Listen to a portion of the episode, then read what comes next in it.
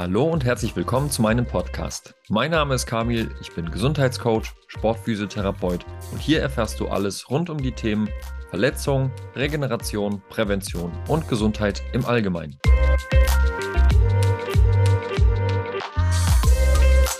Mit Dr. Armin Tank habe ich einen Experten zu Gast, der sich mit dem Thema Schlaf, Regeneration und dem inneren biologischen Zeitgeber unseres Körpers beschäftigt.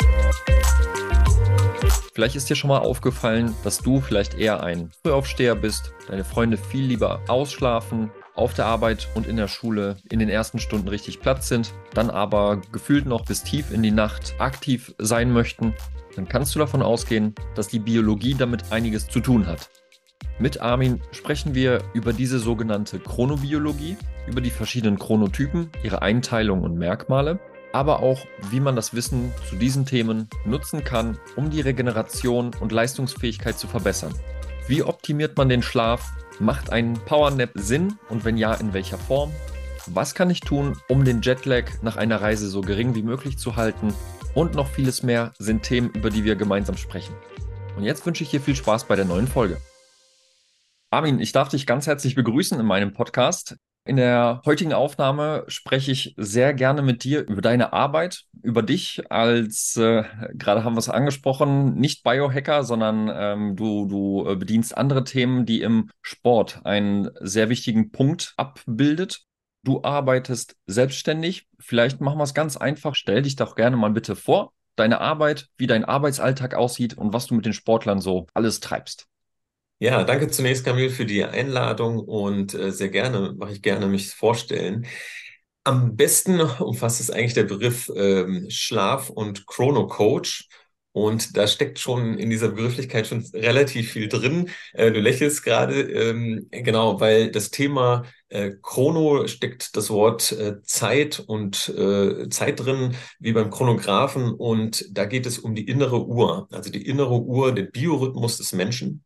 Und das ist natürlich eingebettet in das Thema Schlaf. Aber was als zusätzliche Komponente dazu kommt, ist nicht nur, dass ich mich um den Bereich der Regeneration kümmere, sondern auch der Aktivität, also das gezielte äh, Planen von Performance-Zeitfenstern, wenn man jetzt im Sport redet ähm, oder den Sportbereich betrachtet oder auch im Berufsalltag eben, äh, dass man zu gewissen Zeiten ja Leistung erbringen möchte und dass man das eben planen kann und im Alltag auch mit berücksichtigen sollte.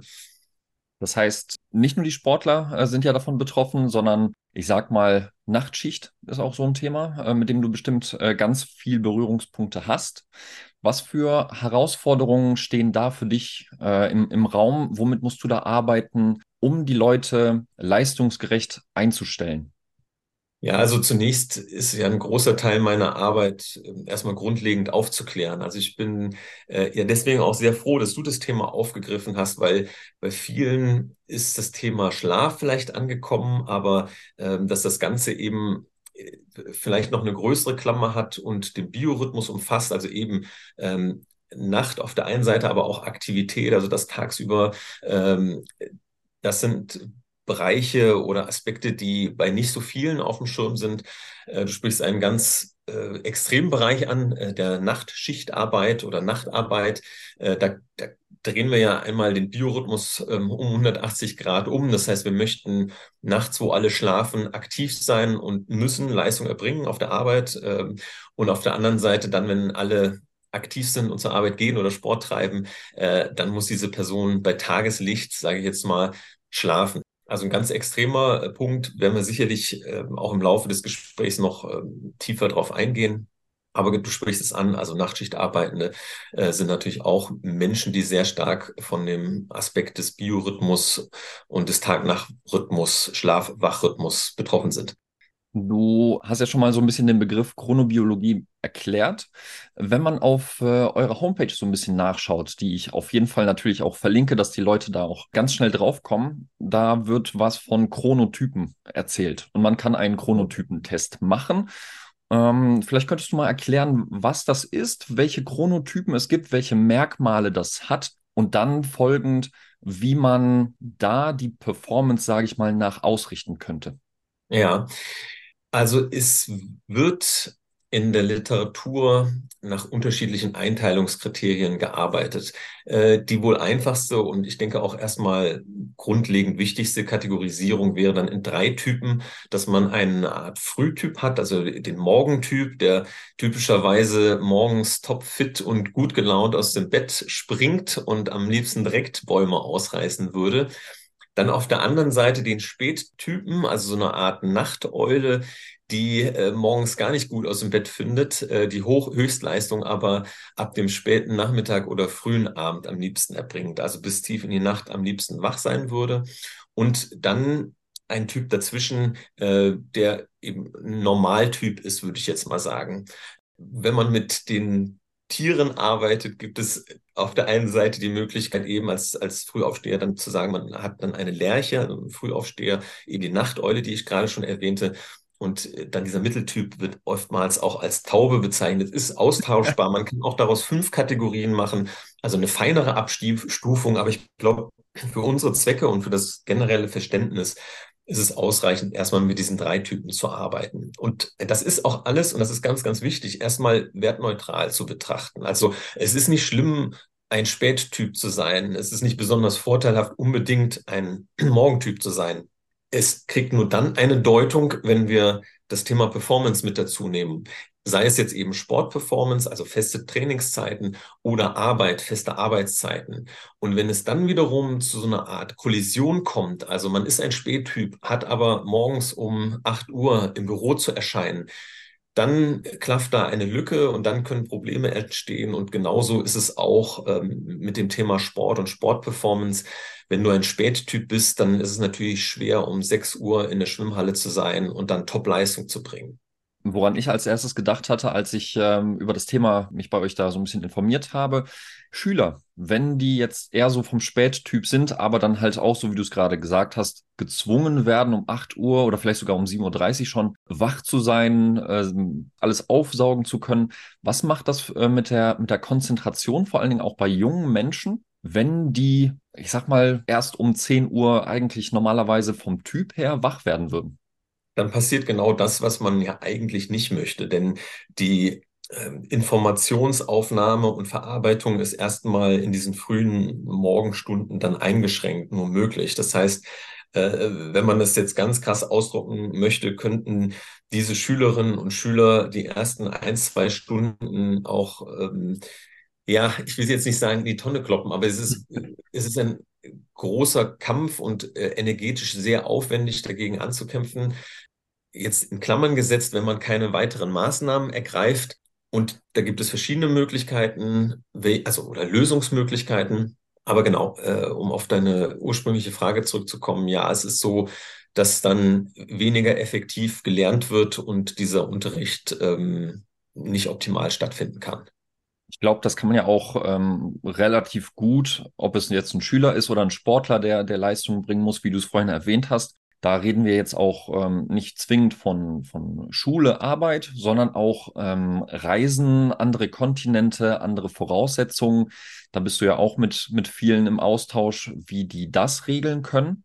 Jetzt sind diese Voraussetzungen nicht immer gleich. Wenn du einmal in, äh, weiß ich nicht, in Australien spielst und dann rüberkommen musst, hier wieder nach Europa, in Paris auf einmal äh, Tennismatch hast. Wie gehst du das mit den Sportlerinnen und Sportlern an, dass die da so wenig Probleme haben vor Ort wie nur möglich?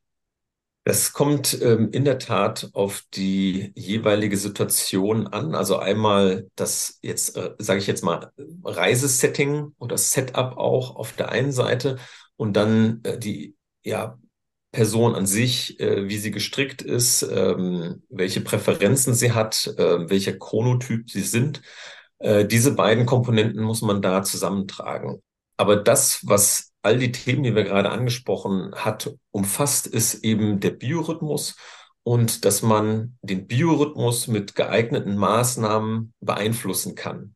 Also entweder sind es die Rahmenbedingungen, an denen ich was ändere. Das wäre eben bei der Schule zu sagen, man startet eben erst ab neun Uhr oder zehn Uhr in den Unterricht und dafür macht man ihn auch entsprechend länger.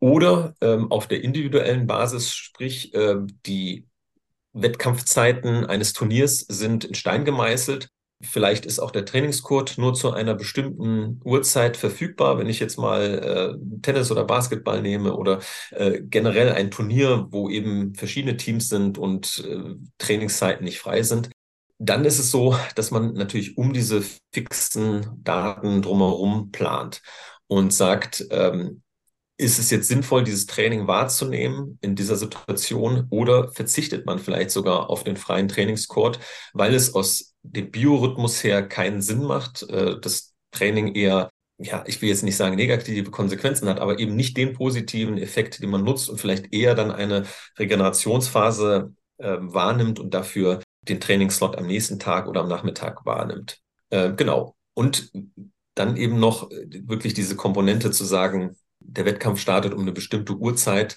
Ähm, wir haben die Flugzeiten und dann schiebt man den Biorhythmus mit gewissen Maßnahmen einfach in die eine oder andere Richtung so, dass man besser vorbereitet ist vor einer langen Reise. Jetzt mal auch rein theoretisch, ist es möglich, eigentlich so einen Chronotyp langfristig zu verändern, sich umzutrainieren? Oder würde man, wenn man diese Maßnahmen jetzt wieder wegnehmen würde, würde man immer wieder in seinen eigenen Chronotypen reinfallen? Also das ist äh, in der Tat eine äh, relativ schwierig zu beantwortende Frage, weil sich die Wissenschaft da noch nicht ganz einig äh, ist. Auf der einen Seite gibt es dann die eine Fraktion, die sagt, das ist angeboren, der, der Chronotyp, und man würde dementsprechend immer wieder in diesen Rhythmus zurückfallen, sage ich mal, wenn man keine Maßnahmen ergreift. Und dann gibt es die anderen Wissenschaftler, die eher Beweise oder Indizien dafür sehen, dass es Lifestyle-Komponenten gibt, ähm, die einen in diese eine oder andere Richtung ziehen, also zum, zum Spättyp beispielsweise. Und es gibt eine äh, interessante wissenschaftliche Studie, äh, die hat ein, ein Set an Probanden genommen und man hatte vorher den Chronotypen bestimmt und hat gesehen, es gibt eben diese unterschiedlichen Chronotypen vom Frühaufsteher und auch von den Spätaufstehern und ist dann äh, wandern gewesen und war campen und hat wirklich sich nur orientiert an dem Tageslicht und äh, hat nach den natürlichen Rhythmen gearbeitet.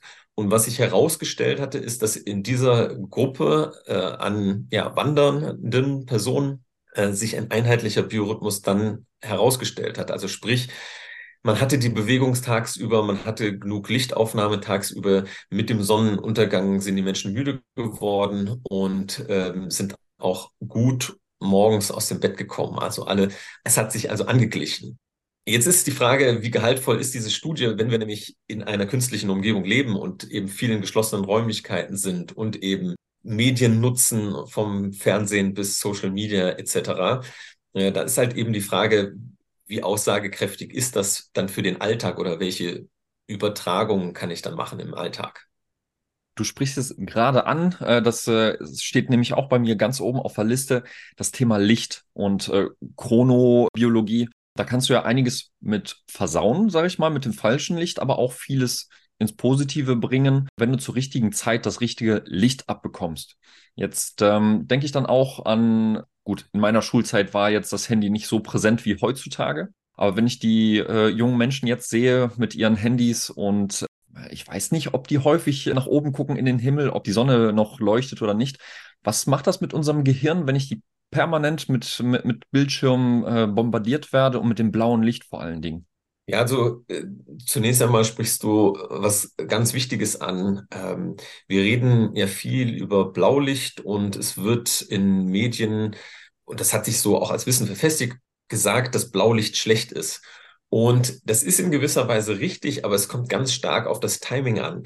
Ähm, also Blaulicht ist nämlich nicht nur schlecht, wir brauchen es tagsüber auch. Ganz wichtig für die Aktivität als Signalgeber, dass Tag ist. Und du hast aber absolut recht, abends wollen wir es vermeiden. Äh, nach Sonnenuntergang, wenn wir dort mit Blaulicht oder wenn wir uns Blaulicht aussetzen, und das ist nicht nur mit Bildschirmen vom Computer oder Fernseher oder Smartphone der Fall, sondern eben auch mit Energiesparlampen, die einen sehr hohen Blaulichtanteil haben, dann geben wir dem Körper ständig das Signal, auch nach Sonnenuntergang, dass jetzt Tag ist, dass wir wach bleiben müssen und das, was chemisch letztendlich ähm, bei uns biologisch äh, passiert, ist, dass die Melatoninproduktion, also unser Schlafhormon, die Produktion wird bei Vorhandensein von Blaulicht ausgesetzt. Und das ist natürlich etwas, was wir abends äh, absolut vermeiden wollen. Abends wollen wir die Melatoninproduktion anregen, um gut in den Schlaf zu finden. Und jetzt kommt äh, das große gleichzeitig. Gleichzeitig ist es auch wichtig,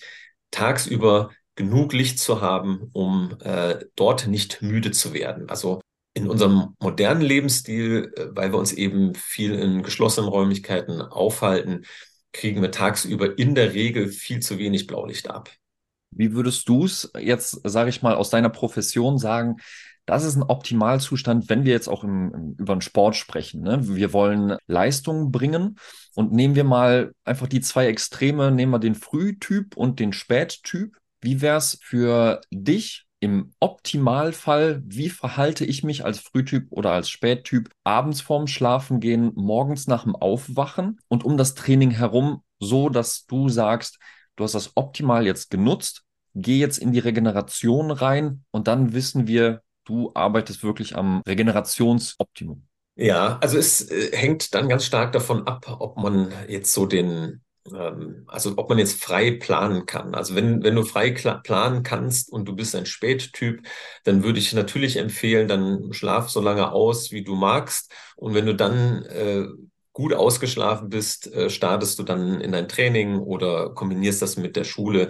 Äh, das ist dann aber im Alltag natürlich unrealistisch. Deswegen ist es eher so, dass es die Möglichkeit gibt, mit Licht zu arbeiten Natürlich in erster Stelle versuche ich, äh, das natürliche Licht äh, in den Vordergrund zu stellen und zu sagen, äh, wichtig wäre es, morgens Sonnenlicht zu tanken als Spätaufsteher, ähm, also nach dem Aufstehen möglichst direkt ans Tageslicht zu kommen, um eben dem Körper dieses Wachsignal zu geben, damit die Melatoninproduktion eben endet, damit unser Körper aktiviert wird. Es gibt dann noch eine, eine hormetische ähm, Hintergrund. Also äh, es gibt diese Cortisol Awakening Response, CRR auch abgekürzt. Äh, und Cortisol ist das, was uns morgens wirklich dann wach und aktiv macht. Wir kennen Cortisol eigentlich eher so als, als, als Stress äh, im, im, oder im Kontext von Stress. Und es hat eher einen schlechten Ruf. Und das ist auch richtig, wenn wir chronisch tagsüber zu hohe Cortisol-Level haben, ist das natürlich nicht gut. Aber morgens brauchen wir das zum Wachwerden. Also sprich, äh, als Spätaufsteher, als eigentlicher Spätaufsteher, der dann aber früh aufstehen muss für Training oder Schule oder Beruf, äh, für den ist es wichtig, möglichst früh am Morgen nach dem Aufstehen Tageslicht zu bekommen. Und jetzt kommt das große Und, wenn das nicht möglich ist, äh, sei es durch Abläufe, äh, man hat nicht die Zeit, auf den Balkon zu gehen oder morgens einen Spaziergang zu machen, dann arbeite ich mit meinen Athletinnen und Athleten dann mit Technologien, einer speziellen Blaulichtbrille, die eben dieses Tageslicht simuliert und diesen großen Vorteil hat, dass man sonst an den Routinen nichts ändern muss. Vielleicht noch ergänzend, eine Tageslichtlampe hätte einen ähnlichen Effekt. Damit sie aber gleich wirkt wie diese Blaulichtbrille, müsste man tatsächlich eine halbe Stunde vor diesem Licht sitzen an einem Tisch 30 Minuten reinschauen, also auch im richtigen Abstand und Einstrahlwinkel. Und da habe ich schon 99 Prozent der Athleten verloren. Und deswegen ist äh, für mich die Tageslichtlampe da keine, keine gute Lösung. Aber im Endeffekt ist es, ist der Effekt der gleiche. Ist es denn für dich ein Unterschied, ob ich jetzt, ähm, ich sag mal, im Sommer rausgehe, Tageslicht abbekomme oder im Winter? Ähm, man kennt das ja manchmal so von, äh, zum Beispiel von der Vitamin D-Produktion, dass du ein gewisses Zeitfenster im Jahr hast, wo das gut angekurbelt wird und im Winter jetzt äh, die Sonneneinstrahlung nicht die Intensität hat, die es braucht. Ist das beim Tag-Nacht-Rhythmus genau das gleiche oder hat man da ein bisschen mehr Spielraum übers Jahr? Es ist ein bisschen mehr Spielraum vorhanden, ähm, sprich, wenn wir über Tageslicht und wenn es auch bewölkter Tag ist, reden, äh, dann hat das trotzdem noch viel mehr als eine Deckenleuchte, die so in Zimmern oder Büros vorhanden sind. Das heißt, das Tageslicht hat schon eine sehr gute Wirkung. Wenn wir jetzt aber äh, wirklich über die Herbst- und Winterzeit reden ähm, und es eben um, um sieben Uhr noch stockdunkel ist, äh, dann genau stellt sich die Frage gar nicht, dann müssen wir mit künstlichen Lichtquellen arbeiten und da haben wir dann halt hervorragende Erfahrungen mit dem Blaulicht gemacht. Man sieht ja jetzt auch, wenn man äh, auf Social Media unterwegs ist, viele Fußballspieler und, und andere Sportler lassen sich abfotografieren mit, mit solchen Brillen. Wie genau funktioniert das? Weil ähm, die, es gibt ja entweder einer, auf der einen Seite diese orange-roten Brillengläser, auf der anderen Seite eher so bläuliche mit, mit Lichtern besetzt teilweise. Ähm, wie funktioniert die Technologie und was soll das im Gehirn auslösen? Ja, äh, genau. Ich kann ja kurz auf den auf dahinterliegenden Mechanismus eingehen. Also der ist ganz vereinfacht erklärt, funktioniert er so, dass wir im Auge spezielle Zellen haben, die nur auf das Blaulicht reagieren, was so in unserem Tageslicht vorhanden ist. Dieses Blaulicht, das nehmen wir in der Form gar nicht richtig wahr. Ähm, das können wir nur erkennen, wenn wir es anhand eines Prismas aufspalten oder ein spezielles Gerät, ein Spektrometer nutzen. Und dieses Spektrometer zeigt uns, wie viel Blaulicht ist vorhanden und wie viel von grünem, gelbem, rotem Licht ist vorhanden. Und dieser Blaulichtanteil ist tagsüber sehr hoch, den brauchen wir, wird eben als Signal von diesen speziellen Zellen aufgenommen und erkannt. Dieses Signal wird wiederum ans Gehirn weitergeleitet, an verschiedene Areale. Aber das Wichtigste, was wir jetzt betrachten, ist eben äh, unsere innere Uhr. Und äh, dort heißt das abgekürzt SCN, der suprachiasmatische Nukleus ist jetzt ein Begriff, den man sich sicherlich so nicht merken muss, aber es ist quasi unsere sogenannte Master Clock, also über unsere übergeordnete Uhr.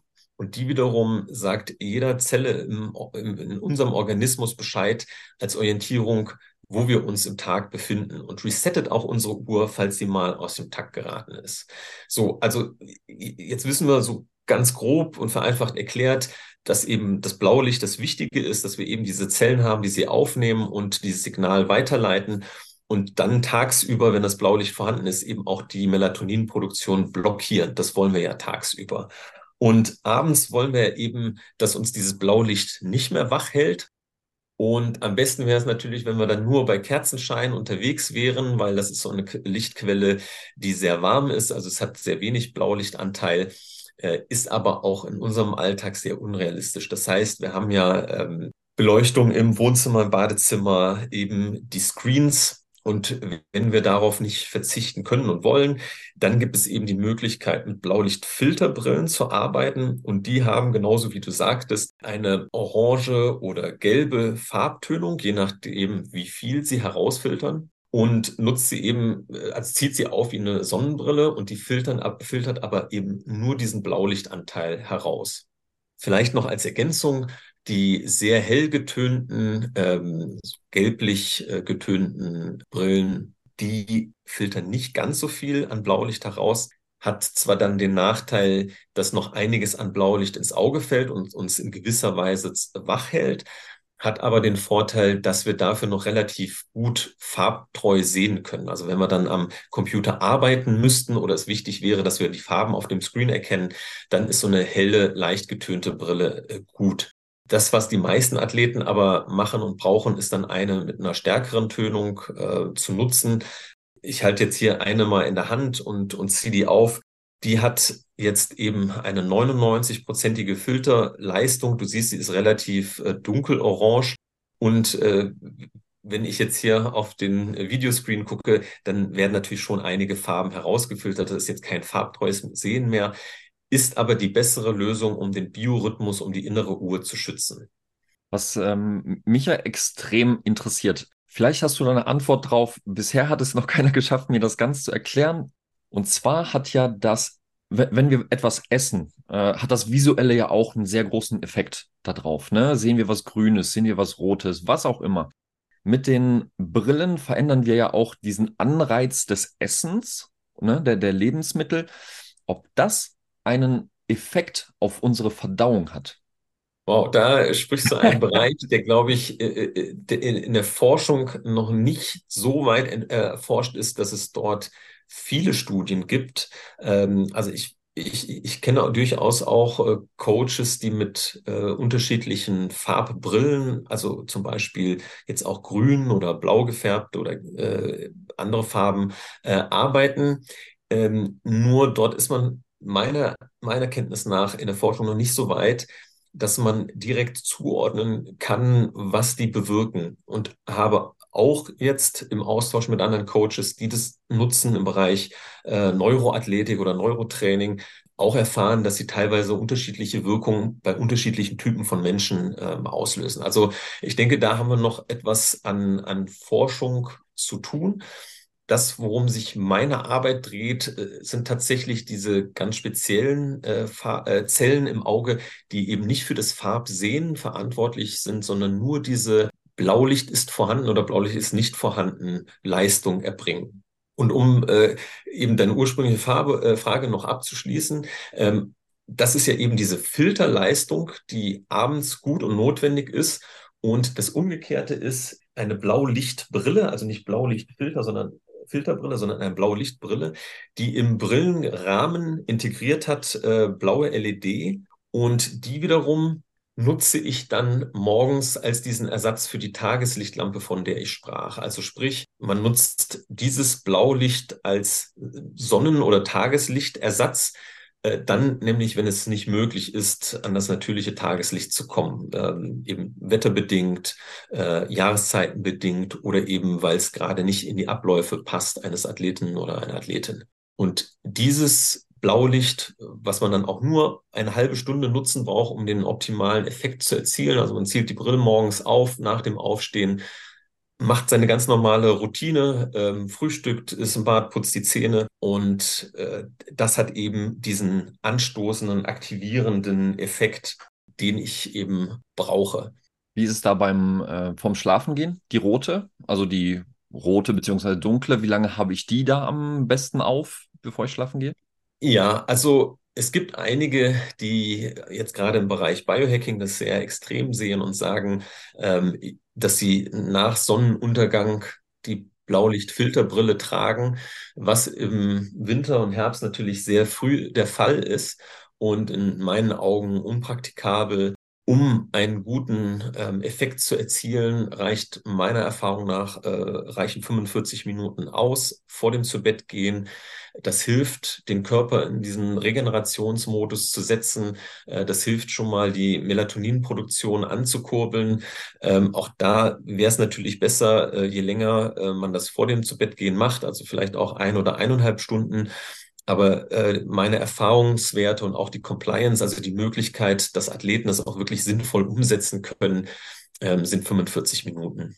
Okay, also auf jeden Fall in einem Rahmen, wo es halt nicht viel Aufwand benötigt, sage ich mal. Genau, richtig. Also es ist für mich als, als Coach immer extrem wichtig zu sagen oder zu sehen, welche Maßnahmen ergreife ich, was ist jetzt im individuellen Setup möglich. Und äh, mir ist es auch lieber, der Athlet trägt sie nur zehn Minuten als gar nicht. Ähm, aber wenn wir jetzt um äh, optimale oder Aufwandertrag äh, sprechen, dann sind 30 bis 45 Minuten wirklich sehr guter Wert. Wir hatten ja jetzt über das Licht, Lichtmanagement und das Licht als Taktgeber gesprochen. Du hattest äh, vorhin in so einem kleinen Nebensatz gesagt, dass es noch andere Orientierungen für den Körper gibt. Wann bin ich wach? Wann bin ich müde? Was ähm, würdest du sagen, sind da noch so Taktgeber, wo es sich lohnt, daran zu arbeiten, wenn es um Performance geht? Ja, also Licht ist unser, unser wichtigster externer Stimulus, also die wichtigste externe Quelle, ähm, womit wir unseren Biorhythmus steuern können, das schon. Und zwar aufgrund unserer Evolution eben dieser Tag- und Nachtrhythmus, den gibt es seit Milliarden Jahren. Wir in der Entstehungsgeschichte haben uns immer am, am Licht orientiert und es war für uns ein zuverlässiger Signalgeber. Deswegen haben sich auch erst diese Zellen im Auge gebildet. Ähm, also von daher steht an Nummer eins ähm, absolut das, das Licht und dann, wenn ich über Licht rede, dann auch gleichzeitig abends dann natürlich die Dunkelheit. Ähm, ansonsten ist es natürlich so etwas wie Nahrungsaufnahme, Bewegung, soziale Interaktion. Das sind alles so Dinge, die uns natürlich auch stimulieren und wachhalten. Und das sind so Einzelmaßnahmen, die man dann noch ergreifen könnte, dann zu sagen, wenn jemand Probleme mit dem Biorhythmus hat, dann sind das nochmal zusätzliche Aspekte, die man mit aufnehmen kann. Also zu schauen, dass man morgen in eine Bewegungsroutine kommt, den Kreislauf anzuregen. Genau. Und die anderen Aspekte vielleicht auch mit aufnimmt. Also das Thema Ernährung ist nochmal ein ganz großes Thema. Ich glaube, das kann man nochmal separat besprechen. Aber es gibt auch natürlich die Möglichkeit in, in so einem Setup, auch was das Thema Jetlag-Management betrifft, das Timing der Nahrungsaufnahme mit zu berücksichtigen. Schön, dass du äh, den Jetlag äh, jetzt erwähnst, weil den habe ich nämlich als nächstes auf meiner Liste. Könntest du vielleicht ein bisschen erklären, was das auf sich hat? Jeder von uns hatte vielleicht schon mal ein bisschen längeren Flug oder eine längere Reise. Wenn man rauskommt, da fühlt man sich ein, vielleicht sogar zwei Tage platt gefahren, kann da äh, seine Leistung nicht zeigen, egal jetzt ob im Leistungssport oder nicht. Was ist so ein Jetlag? Was macht er mit uns und wie können wir das so managen, dass der so geringe negative Einflüsse hat, wie es nur geht? Ja, du kannst dir den Biorhythmus vorstellen wie so ein langsam schwingendes Pendel. Also es, äh, der Biorhythmus ist etwas, was relativ stabil verläuft. Wir können es im Alltag erfolgreich schaffen, äh, dieses Pendel aus dem Takt zu bringen, indem wir eben genau das machen, worüber wir vorhin gesprochen haben. Würden wir jetzt eben äh, abends uns noch viel Blaulicht zuführen, dann schwingt das Pendel eben nach hinten aus. Das heißt, äh, wir bleiben nach hinten länger wach. Äh, dafür wollen wir aber auch, und dann schlägt das Pendel in die andere Richtung, dafür länger schlafen, weil wir sind ja auch später ins Bett gegangen. Und also für, einfach nur erstmal, um, um nochmal zu verdeutlichen, dass der Biorhythmus etwas ist, was Zeit braucht. Denn von der Evolution her war das ja gar nicht notwendig, dass sich unsere innere Uhr irgendwie schnell anpasst, weil eben dieser Tag-Nacht-Rhythmus auch der Jahreszeiten, wenn wir jetzt mal abseits des Äquators gehen, also äh, die Jahreszeiten, die verändern sich ja wirklich pro Tag minimal. Also Sonnenauf- und Untergang unterscheiden sich dann um drei oder vier Minuten. Und diese Flexibilität brauchen wir also, dass man unsere innere Uhr oder dass sich unsere innere Uhr verstellt. Äh, nun ist sie aber nicht dafür vorgesehen, von jetzt auf gleich drei, vier, fünf, äh, sechs Zeitzonen zu überspringen. Und deswegen braucht unsere innere Uhr einige Tage, wie du sagst, um wieder äh, richtig getaktet zu sein. Und da gibt es in der Tat die Möglichkeit, im Vorfeld von Wettkämpfen die innere Uhr schon auf die zukünftige Zeitzone anzupassen. Das findet in mehreren Schritten statt, abhängig davon, wie viele Zeitzonen man überspringt und kann eben im Vorfeld definieren, wenn ich jetzt zum Beispiel über sechs Stunden Zeitzonenverschiebung spreche, ob wir äh, zwei oder drei Stunden vorher machen und drei Stunden dann äh, vor Ort, wenn es die Zeit zulässt. Äh, wenn wir aber zum Beispiel einen Flug haben äh, und zwei Tage später findet der Wettkampf schon statt, also da muss ich schon wirklich in meinem Biorhythmus sein, dann gibt es die Möglichkeit zu sagen, man zieht diese Anpassung vor, äh, jetzt in Deutschland, sage ich mal, und ähm, lebt dort schon in der zukünftigen Zeitzone. Also nimmt vielleicht schon mal vier oder fünf Stunden äh, von dieser Zeitverschiebung weg. Und das bedarf einer gewissen Anpassung. Äh, das heißt, man muss sich einige Tage vorher Zeit nehmen, weil ich ja sagte, das ist wie so ein Pendel, das ganz langsam schwingt und kann dann eben ganz gezielt mit Licht und also Licht zuführen, das Blaulicht nutzen und das Blaulicht filtern, dann unsere Schlafzeiten anpassen. Das heißt, es ist tatsächlich so, dass, ähm, wenn ich jetzt mal äh, USA nehme, dass ich dann in Deutschland schon immer länger wach bleibe und dementsprechend auch später aufstehe und mich so schrittweise der Zeitzone in den USA näher. Und wenn ich dann den Flug habe, dann ist eben meine innere Uhr schon auf diese Zeitzone vorbereitet das äh, total interessant, wie, wie man, sag ich mal, sich selbst schon so einstellen kann. Würde jetzt nicht sagen manipulieren, das ist ja, wäre eher so ein was, was Negatives, aber dass man sich da schon Wochen vorher darauf vorbereiten kann. Wie realistisch ist es, oder anders, wie lange brauche ich, um eine Stunde umzustellen für mich. Wenn ich jetzt einfach nur an die Winterzeit, Sommerzeit denke, da werden ja einige auch schon aus ihrem gewohnten Pendelschwung, sage ich mal, rausgeholt. Wie ist es realistisch von der Zeit her? Also äh, jeder Mensch ist sehr unterschiedlich und äh, es gibt in der Tat äh, viele Menschen, äh, für die diese Zeitumstellung von einer einen Stunde ähm, schon gewisse Probleme äh, bereitet. In aller Regel äh, können wir aber so um eine Stunde pro Tag äh, verschieben. Ähm, das heißt, wenn wir sprechen über einen, einen Flug in die USA und wir nehmen jetzt mal die sechs Stunden, äh, dann lässt sich das in sechs Tagen komplett umstellen oder eben, man sagt ja, man teilt es auf und macht vier und zwei und macht dann in vier Tagen äh, eben diese vier Zeitstunden.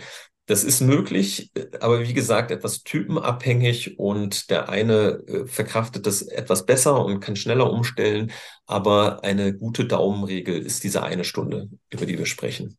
Gibt ja auch Sportarten, die äh, sind leider so, in Anführungsstrichen leider so aufgestellt, dass die wirklich sehr viel reisen müssen, über das Jahr gesehen.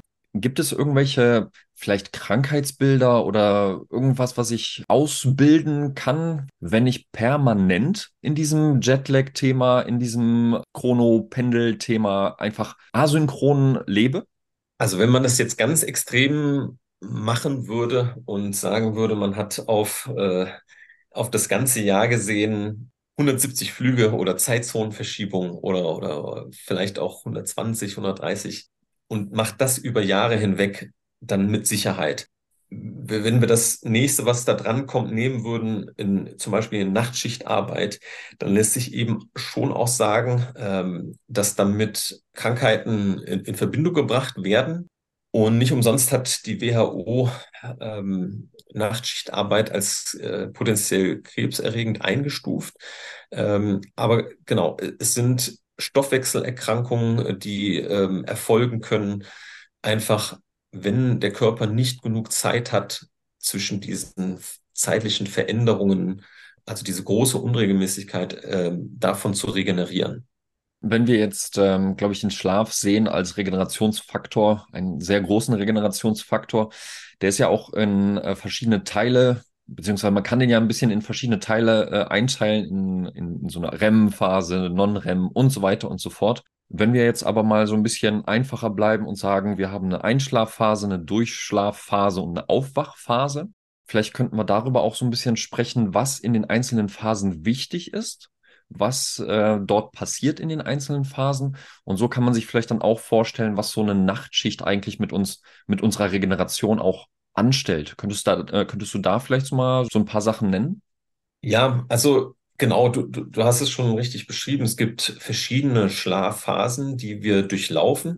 Und es sind auch unterschiedliche Zyklen, die wir haben. Äh, das heißt, äh, man spricht von 90 bis 120 Minuten in der wissenschaftlichen Literatur. Oftmals hat sich so diese, dieses 90-Minuten-Konzept durchgesetzt, aber das ist auch nochmal wichtig darauf hinzuweisen, dass ein Schlafzyklus nicht unbedingt 90 Minuten hat oder nicht genau 90 Minuten umfasst, ähm, sondern eben im Einzelfall vielleicht auch 95 oder 100 Minuten. Aber in diesen Zyklen, äh, 90 bis 120 Minuten, durchlaufen wir verschiedene Phasen man hat eben diese Leichtschlafphase, man kommt von dieser Leichtschlafphase in die Tiefschlafphase und dann in eine äh, du sagtest es richtig, REM-Phase, also Rapid Eye Movement Phase. Äh, das kennen die Zuhörerinnen und Zuhörer vielleicht, wenn man das mal in einem Film oder in einer Dokumentation gesehen hat. Da haben die Menschen dann die Augen geschlossen, aber man sieht, wie unter den geschlossenen Augenlidern die Pupillen sich bewegen. Das ist die Traumphase. Und in der findet vor allem die kognitive Verarbeitung statt, also äh, die Regeneration ähm, im Gehirn. Es werden in Form von Träumen auch ähm, Geschehnisse, Erlebnisse verarbeitet. Ähm, es finden neue neuronale Verknüpfungen statt. Das heißt, es, es passiert so etwas wie, wie Lernen, äh, auch während des Schlafens. Äh, das Thema äh, Gedächtnis und Erinnerung, also dass wir Sachen erinnern. Diese Verknüpfungen werden eben auch nachts geknüpft. Und das ist dann aber wiederum die letzte Phase eines solchen Zykluses. Äh, vorher diese Leichtschlafphasen sind wichtig, um in die sogenannte Tiefschlafphase zu kommen. Und diese Tiefschlafphase ist wiederum sehr, sehr wichtig für die physische Regeneration. Also das heißt, ähm, das, was von der Evolution am allerwichtigsten ist, nämlich erstmal wieder physisch regeneriert zu sein, damit man vom, ich sag jetzt mal, Säbelzahntiger weglaufen kann. Das soll als erstes passieren. Und danach kommt erstmal eine kurze REM-Phase. In diesem zweiten Zyklus ist auch nochmal eine lange Tiefschlafphase. In einem dritten Zyklus von 90 Minuten wäre schon diese Tiefschlafphase leicht reduziert und dafür diese REM-Phase, also die kognitive Erholung, erhöht. Und so verlagert es sich in diesen einzelnen jetzt 90 bis 120 Minuten Zyklen mehr von der physischen hin zur kognitiven Regeneration. Das aber vielleicht als letzter Satz dazu noch eher etwas idealtypisch gesagt. Also auch in einer Tiefschlafphase gibt es kognitive Dinge, die passieren und äh, regenerieren, aber der Schwerpunkt liegt ganz klar dann auf dem physischen und bei der REM-Phase dann im kognitiven Bereich. Was wäre für dich so das Optimum an Phasen, die man durchlaufen sollte in der Nacht, um die optimale Regeneration zu haben? Also wichtig ist, dass wir ähm, eben nicht versuchen, gewisse Phasen, wenn man sich jetzt mal einen Tracker nimmt, unbedingt optimieren zu wollen. Also der Tiefschlaf wird ja eben für oder steht ja für die physische Regeneration. Und da habe ich schon äh, links und rechts gehört, ähm, dass man dann auf seinen Tracker guckt und sagt, äh, ach, meine, meine Tiefschlafphase wird nicht als, als ganz optimal äh, bewertet von dem Tracker. Äh, ich muss da stark dran arbeiten und sagt sich dann zum Beispiel, dass diese Leichtschlafphasen dementsprechend unwichtiger sind. Also da ist es ganz wichtig, äh, darauf hinzuweisen, dass äh, es wichtig ist, auch diese Leichtschlafphasen zu haben, um gut in den Tiefschlaf zu finden und auch wieder aus diesem Tiefschlaf herauszukommen. Also es bringt dann nichts, äh, krampfhaft ähm, am Tiefschlaf zu arbeiten und dann diese anderen Schlafphasen ja, als weniger wichtig zu beachten. Man sollte natürlich schon schauen, dass der Schlaf nicht zu stark fragmentiert ist oder wenn es eine ähm, sehr gering ausgeprägte Schla äh, Tiefschlafphase gibt, ähm, dann müsste man natürlich schon dagegen steuern. Hast du Tipps, was mir jetzt gerade spontan einfällt? Ich äh, wohne hier in einer Wohnung, die gerade äh, um uns herum sehr viel mit Nachwuchs ähm, beschenkt wurden. Hast du Tipps für, für junge Eltern? Weil ich glaube, die können das ja alles in den Müll kloppen, wenn der Nachwuchs schreit. Da ist ja keine Chance mit. Ich wache an äh, auf, wann es für mich optimal ist. Ja, also da gibt es natürlich externe Faktoren, die wir nicht so gut beeinflussen oder steuern können. Äh, Neugeborene haben eben noch keinen ausgeprägten Biorhythmus. Also dort ist diese Einteilung in diese 90 äh, noch nicht vorhanden, vorhanden und dementsprechend ähm, ist das erst etwas, was sie etablieren müssen. Aber auch da zählt es darum, möglichst schnell zu einem Biorhythmus zu finden, sprich zu identifizieren, wann braucht ein Kind Schlaf und sind die Aktivphasen oder die Wachphasen auch aktiv genug, damit das Kind müde wird und den Schlaf findet. Also im Prinzip die Schlaftipps, die für Erwachsene gelten, gelten auch für äh, Kleinkinder und Babys natürlich in angepasster Form, aber ähm, genauso wie für uns Erwachsene wichtig ist, sich tagsüber genug zu bewegen, um abends gut zu schlafen, ist das bei Kleinkindern und Babys genauso. Ich glaube, was auch gerne hilft, auch bei uns Erwachsenen. Wir hatten ja von, von inneren Taktgebern gesprochen, auch von äußeren. Also Rituale sind ja auch gerne mal als äußerer Taktgeber mhm. eine, eine gute Sache, sowohl für die Kleinen, die das noch nicht haben, als auch für uns Große, die wie auch immer äh, viel unterwegs sind und sonst keine ja, keine festen Schlafzeiten haben können.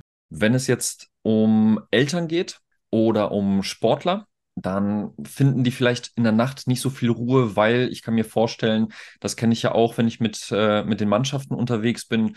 Wir, äh, wir, wir spielen auswärts sehr spät, kommen noch viel später nach Hause und dann ist man immer noch aufgekratzt und kann nicht schlafen vielleicht nimmt man dann halt so eine kürzere Nacht in Kauf und sagt sich dann, okay, mittags haue ich mich nochmal aufs Ohr, so dieses Power-Nap-Prinzip.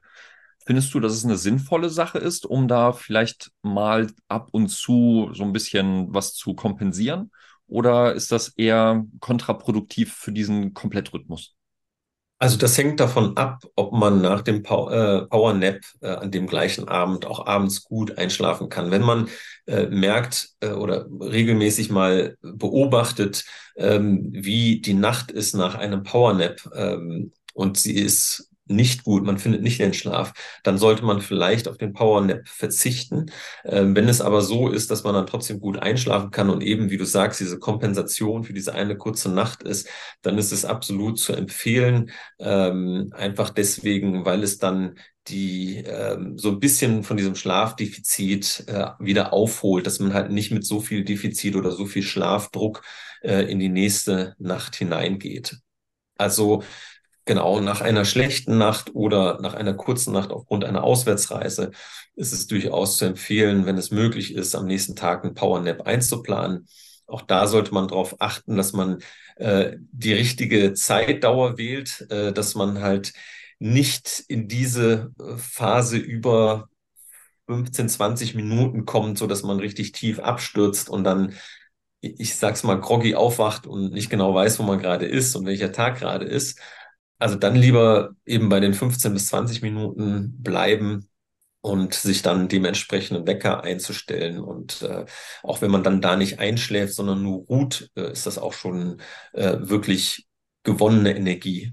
Jetzt mal rein theoretisch, wenn du von ähm, Schlafphasen gesprochen hast, ne, wo wir dann halt in, durch diese ganzen Phasen durchgehen. Wenn ich jetzt sage, ich gehe durch eine so eine komplette Phase durch, Einschlafen, ne, Tiefschlaf und so weiter und so fort und stehe dann nach 90 bis 120 Minuten auf. Wäre das schon zu viel? Also doch eher auf so wirklich so in diesem Short Power Nap Ding bleiben? Ja, also da würde ich nochmal auf den Punkt zurückkommen, den ich eben genannt habe, wenn man nach einem Schlafzyklus von 90 Minuten äh, trotzdem abends gut einschlafen kann, dann kann man auch diese Zeitdauer wählen und dies auf jeden Fall auch nochmal äh, vorzuziehen, diesen 30 Minuten, wo man vielleicht gerade in diese Tiefschlafphase abgestürzt ist, aber nicht diesen sauberen Zyklus geht und dann wieder in eine Leichtschlafphase wechselt und dann in das Aufwachen kommt, ähm, dann lieber den 90-Minuten-Zyklus machen und gucken, wie man damit klarkommt. Das ist sicherlich auch nochmal individuell, aber dann lieber 90 Minuten als zum Beispiel 40. Ich würde gerne auch nochmal auf deine Arbeit explizit zu sprechen kommen. Du ähm, hattest jetzt oder wir hatten jetzt viel über dieses Schlafen gesprochen. Du hast aber auch noch die Regeneration grundsätzlicher auf dem Schirm. Was sind für dich so Punkte für Sportler, wo du sagst, wenn es um Regeneration geht, dann hab bitte auch noch Thema X, Thema Y auf dem äh, Schirm, weil das auch noch einen Impact auf eure Leistungsfähigkeit hat. Ja, also das ist natürlich richtig. Ähm, also wenn wir jetzt um äh, über, über Licht reden und Biorhythmus, dann ist das sicherlich ein sehr spitzes Thema. Das wiederum ist eingebettet in das größere Thema Schlaf, um das ich mich kümmere. Und dann gibt es eben das noch größere Thema Regeneration. Und ich würde mich jetzt nicht als Regenerationsexperten bezeichnen äh, des ganzen Themas, ähm, aber durch meine äh, tägliche Arbeit habe ich da natürlich schon Einblicke und äh, kann ganz gut einschätzen, was Performance Coaches in dem Bereich machen und finde es absolut wichtig, neben dem Thema Schlaf als weiteres Fundament auf die Ernährung zu achten, da sicherlich sich auch nochmal vertieft mit auseinanderzusetzen, von der Qualität der Ernährung äh, bis zu den Mengen und dem Timing diese Aspekte zu beleuchten. Das Thema Stress und Stressmanagement sicherlich noch äh, ein ganz bedeutsames Thema und äh, ja, also für den Alltag, äh, für den ganz normalen Berufstätigen hätte ich jetzt gesagt noch Bewegung, aber äh, das ist natürlich bei den Athleten sowieso äh, schon ein grüner Haken dran. Ich glaube, die brauchen sich da nicht noch mehr bewegen. Äh, es geht dann eher vielleicht nochmal darum, gewisse Routinen zu finden, also entweder eine gute Morgenroutine, eine gute Abendroutine, wo vielleicht etwas Bewegung mit integriert ist. Ähm, aber die müde machende Bewegung, die äh, ist da ja schon äh, abgehakt. Wir hatten den, den Stress auch vorhin äh, angesprochen, ähm, beziehungsweise das Cortisol als äh, Stresshormon, was wichtig mhm. ist fürs, fürs Aufwachen. Jetzt äh, gibt es aber auch äh, Sportlerinnen und Sportler, die aufgrund von Verletzungen oder sonstiges medikamentös Cortisol zu sich nehmen müssen. Vielleicht nicht nur ein, zwei Tage, sondern auch über eine längere Zeit. Hat dieses Cortisol, was die dann zuführen, auch den negativen Effekt auf den Schlaf, auf die Regeneration oder weil das für so eine kurze Zeit ist, kann man da eher sagen, nee, alles, alles gut, mach einfach weiter. Ja, jetzt äh, genau, wüsste ich natürlich nicht genau oder man müsste das genaue Setup wissen und wissen auch, was der Arzt damit bezweckt. Ich würde jetzt sagen, jetzt ohne, ohne Gewährleistung, dass das für einen kurz, kürzeren Zeitraum mit, Sicher mit Sicherheit äh, zu verkraften ist oder in Kauf genommen werden müsste. Der Arzt, wie, gesagt, wie gesagt ähm, hat das ja dann mit Sicherheit, äh, hat eine Abwägung getroffen. Aber das, was denke ich, das Relevante ist, ist das, was im Alltag und dauerhaft stattfindet. Und eben übermäßiger Stress äh, ist da sicherlich ein Thema, über das man sprechen muss was das Thema Anspannung vor und nach Wettkämpfen betrifft oder halt auch sonstige Belastungsthemen, sei es halt familiär oder ähm, das Management drumherum um den Sport betreffend oder eben auch dieser Konflikt zwischen Sport und Schule oder Sport und Berufstätigkeit. wenn wir über die olympischen Sportarten sprechen, dann sind ja viele Olympionikinnen und Olympioniken äh, gleichzeitig noch in einer Anstellung beschäftigt. Äh, das birgt alles sehr hohes ähm, äh, Konfliktpotenzial und dementsprechend halt auch ähm, Stress. Und äh, ja, da gibt es dann sicherlich auch extrem viele Stellschrauben, an denen man drehen kann und dass man halt schaut, diejenigen zu identifizieren, die den größten Benefit haben, wenn man sie denn abstellt oder wenn man an ihnen dreht. Könntest du vielleicht von deinem Alltag, wenn ich jetzt mir vorstelle, ich bin Sportler und äh, habe viele Wettkämpfe jetzt vor mir und ich möchte das Thema Regener Schlaf- und Regenerationsoptimierung angehen. Ich komme zu dir. Wie genau findet deine Arbeit statt? Wie genau arbeitest du mit den Leuten? Ja, also erstmal natürlich äh, ganz klar, sich die Rahmenbedingungen anzuschauen und äh, individuell die Person. Das sind, denke ich, die zentralen Themen zu identifizieren.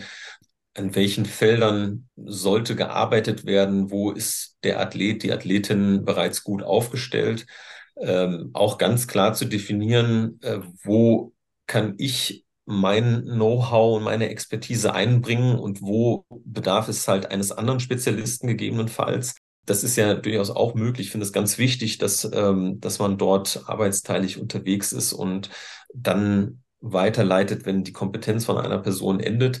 Ähm, und dementsprechend liegt da schon äh, mein Schwerpunkt auf äh, dem Regenerationsaspekt des Schlafes und äh, genau, sich, sich das dann im Detail anzugucken und da gibt es dann auch unterschiedliche Aspekte. Also in, in den Coachings geht es ähm, von bis, also von grundlegende Informationen übermitteln bis hin zu eins zu eins Coaching, also wirklich den Athleten, die Athletin mit an die Hand zu nehmen und auch diese, den Prozess der Umsetzung der Empfehlungen mit zu begleiten und zu unterstützen. Denn viel Wissen lässt sich ja auch so im Internet äh, frei finden, was dann die Schwierigkeit einerseits ist, äh, zu, zu, zu beurteilen von Athleten oder Athletinnen-Sicht, wie relevant ist das jetzt gerade? Wo ist es in der Hierarchie anzuordnen, was ich da jetzt gerade gefunden habe? Wenn ich jetzt mal eine Pyramide zeichne, äh, werkel ich oben an der Spitze äh, oder bin ich tatsächlich am Fundament, was erstmal geschaffen werden muss? Ähm, ich denke, da ist ganz wichtig, dann äh, die Empfehlung eines Coaches zu haben. Und dann gibt es halt wirklich diesen Effekt der Umsetzung, Feedback zu geben, was funktioniert wie gut und welche Unterstützung braucht die Sportlerin, der Sportler, ähm, um die wichtigsten Maßnahmen möglichst schnell umsetzen zu können und möglichst schnell zu profitieren. Aus deiner Erfahrung heraus, wie gut sind die Leute aufgestellt? Also die Spitzenathleten, brauchen die sehr viel Unterstützung oder geht es da wirklich nur noch um die letzten Stellschrauben, um ähm, die letzten Prozente rauszuquetschen für Olympia und so weiter? Ja, also da, auch das äh, kann ich, glaube ich, äh, in zwei, zweigleisig beantworten. Also es gibt natürlich die Spitzenelite, die ähm, auch, sage ich jetzt mal, die finanziellen Möglichkeiten haben, äh, zahlreiche Coaches um sich herum zu haben oder sie werden vereinsweise gestellt. Wenn wir dann äh, aber in den olympischen Sport blicken, da sieht die finanzielle Ausstattung und die ähm, Unterstützung schon ganz anders aus. Und die Einblicke, die ich da gewonnen habe, ähm, auch bei studentischen olympischen Athleten, ähm, die sind äh, relativ ernüchternd. Und ähm, es ist so wichtig, dort Input zu geben, weil einfach der Nutzen äh, riesengroß ist. Ähm, ich habe auch den internationalen Blick und äh, kann sagen, dass das in anderen Nationen anders läuft. Äh, insbesondere im Bereich äh, Jetlag-Management sind einige Nationen sehr professionell aufgestellt. Und in Deutschland, auch wenn ich schon einige Teams und Athleten äh, betreut habe, ist dann noch sehr, sehr viel Arbeit, die ich auch vor mir habe und äh, auch wirklich darauf hinzuweisen, dass da noch sehr, sehr viel Potenzial drinsteckt, das ausgeschöpft werden kann.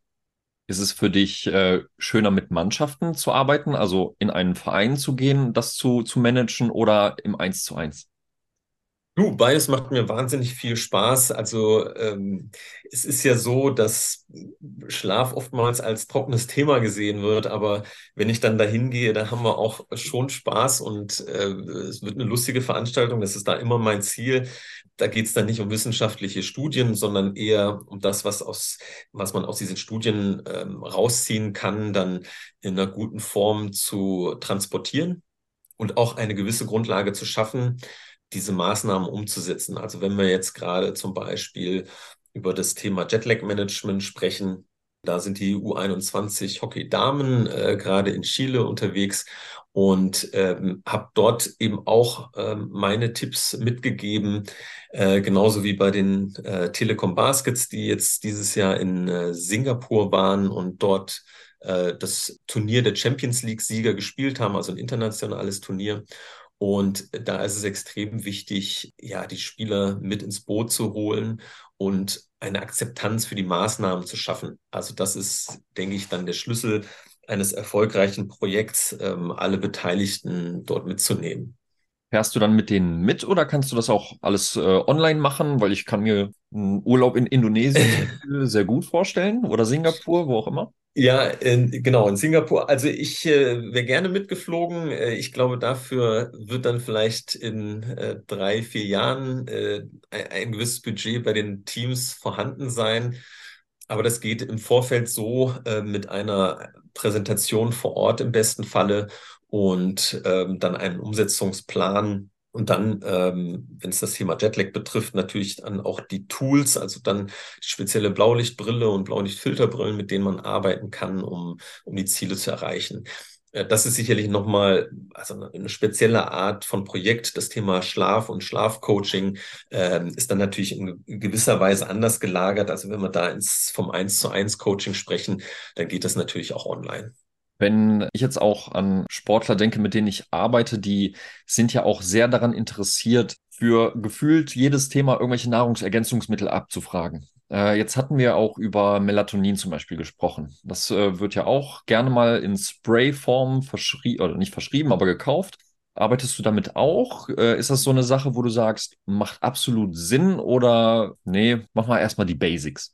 Ja, es ist ja so, dass der Körper, unser Körper, äh, der Körper von jedem Melatonin selber herstellt, herstellen kann. Das heißt, mein allererstes Ziel ist, diese Maßnahmen zu ergreifen und mit den Athletinnen und Athleten darüber zu sprechen, sie vielleicht dabei zu unterstützen, selber Melatonin besser herstellen zu können. Und dann reden wir ja wieder über das Thema Licht und abends vor allem Blaulichtblocken.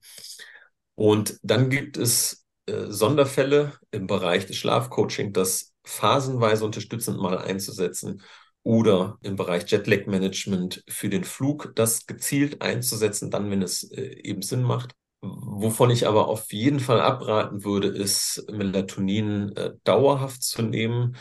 Nicht mal deswegen, weil äh, vielleicht äh, wissenschaftliche Erkenntnisse darauf hindeuten, dass das negative Konsequenzen hat, sondern es ist einfach gar nicht notwendig. Und deswegen würde ich jedes Risiko, ähm, was mit einem, es ist ja ein Hormon, mit dem wir Eingriff nehmen auf unser Hormonsystem, einfach nicht notwendig. Also dann lieber unterstützend arbeiten. Es gibt eine kleine Ausnahme. Es gibt Menschen, einen kleinen Prozentsatz von Menschen, die Melatonin nicht so gut herstellen können. Ähm, da könnte man das mit einem Test herausfinden, einer, einer Bestimmung der, der Melatoninwerte, ähm, ob eine dauerhafte Gabe Sinn macht. Aber viele Athleten nutzen es ja dann eher als ähm, Abkürzung und sagen sich, ich möchte gut einschlafen, deswegen äh, nehme ich jetzt Melatonin und davon wiederum würde ich langfristig ähm, abraten. Die härtere Abkürzung, was äh, leider auch sehr gerne Leute machen, wenn es zum Beispiel im, im Sport auch um Schmerzen geht, sind Schmerzmedikamente dann auch schön hoch dosiert, damit man nichts merkt. Ähm, wenn es um Schlaf geht, könnte man auch ja theoretisch eine äh, Schlaftablette nehmen, um auch diese harte Abkürzung zu nehmen. Was macht genau so eine Schlaftablette? Und vielleicht könntest du erklären, warum die nicht adäquat ist zu einem natürlichen, normalen Schlaf für unsere Re äh, Regeneration. Ja, also auch da äh, ist nochmal wichtig, auf, auf den Arzt zu verweisen, wenn ein Arzt das verschreibt, weil jemand schwerwiegende Schlafprobleme hat und dauerhafte Schlafprobleme hat, äh, dann ist das natürlich eine Möglichkeit, um diese äh, temporäre Phase zu überbrücken, äh, diese schwerwiegende Phase zu überbrücken. Aber eben auch da, wenn es ähm, darum geht, dass eigentlich eben nicht irgendwas Organisches oder ein schwerwiegendes äh, äh, sonstiges Problem dafür sorgt, dass der, der Schlaf schlecht ist. Äh, es sind in, in, der, in aller Regel sind es ja Lifestyle-Aspekte, die dafür sorgen, dass wir nicht gut schlafen können. Und das hat ja mit Stress zu tun, äh, vielleicht mit dem falschen Umgang von Licht oder allgemein, ja, falsche Ernährung vielleicht, zu spät äh, zu essen beispielsweise da ist es wichtig, äh, eben an, an der tatsächlichen Ursache zu arbeiten. Das ist genau das Gleiche mit den Schmerzmitteln. Die Schmerzmittel überlagern nur, nur etwas. Äh, sie beheben ja nicht die Ursache des Schmerzes. Und genauso ist das auch beim Schlaf. Also das, was mit Schlaftabletten passiert ist, du musst dir vorstellen, dass dann im Prinzip dein Bewusstsein ausgesch ausgeschaltet ist du also denkst, du schläfst, aber dieser Schlaf ist nicht so regenerativ wie der natürliche Schlaf. Das heißt, äh, diese Schlafphasen und diese Schlafarchitektur, über die wir vorhin gesprochen haben, ist mit Schlaftabletten wird die, jetzt sage ich mal, zerstört. Also sie hat nicht diese, äh, diese feine Symphonie, abgestimmte Sinfonie, existiert dann nicht und es überbrückt einfach nur etwas. Und da ist es ganz wichtig, nicht aus Gewohnheit oder aus Einfachheit äh, zu sagen, ähm, ich habe jetzt Stress oder ich habe Gedankenkreisel vorm zu Bett gehen, ich hau mir jetzt eine, eine Schlaftablette rein. Ähm, aus dem Grund, äh, das ist auf jeden Fall falsch, sondern man muss dann eben an die Ursache gehen und äh, die beheben, daran arbeiten. Es gibt ja auch die Leute, die nicht diese Abkürzung nehmen, sondern sagen, ich möchte wirklich das Optimum aus äh, meiner Biologie rausholen. Wir hatten ja vorhin das Thema angesprochen im äh, Vorgespräch mit dem Biohacking. Die Leute, die da hinterher sind, versuchen das Optimum rauszuholen aus dem Körper, tracken sich auch sehr, sehr gerne. Du hattest äh, von, von Schlaftrackern auch gesprochen. Ist das eine sinnvolle Sache oder manipulieren wir uns doch ein bisschen mehr, als, als es sein müsste und ein bisschen natürlicher ablaufen lassen, stressfreier, weil für manche ist das ja auch ein Stressfaktor, die ganze Zeit auf, auf den Ring, auf die Uhr, auf Brustgurt zu gucken. Ja, ich denke, ähm, also aus meiner Erfahrung und Umgang mit den Athletinnen und Athleten ähm, kann ich sagen, dass äh, einige ganz gut mit Trackern klarkommen. Und ich empfehle es auch in den Situationen, wo jemand erstmal so ein grobes Gefühl bekommen möchte. Da sage ich auf jeden Fall nicht, äh, er soll es nicht machen. Ähm, aber es gibt in der Tat diesen Punkt, den du auch ansprichst, wo das Ganze kippt, wo man eher eine Art Wettbewerb draus macht oder man schaut, also mit sich selber, gar nicht mal mit anderen, sondern mit sich selber. Man setzt sich selber gegebenenfalls unter Druck, wenn der Sleep Score jetzt nicht hoch genug ist und man fragt sich, was habe ich denn jetzt gemacht? kommt dann ins Grübeln und Schlafen wird zu einem Performance-Act, mit dem man sich dann noch unter Druck setzt, äh, dann sind wir an dem falschen Punkt und dann ähm, rate ich äh, den Sportlerinnen und Sportlern auf jeden Fall davon wegzukommen ähm, und dann wiederum mehr auf das Körper Körpergefühl zu achten und ja, dann nochmal einen zusätzlichen Stressor eher wegzunehmen, indem wir dann halt den Blick auf die unterschiedlichen Scores dann vermeiden. Diese Tracker, die kosten ja auch ein bisschen Geld, ne? wenn nicht in der Anschaffung, dann im monatlichen Abo, um irgendwelche schönen Werte äh, dargestellt zu bekommen, auch ausgewertet zu bekommen.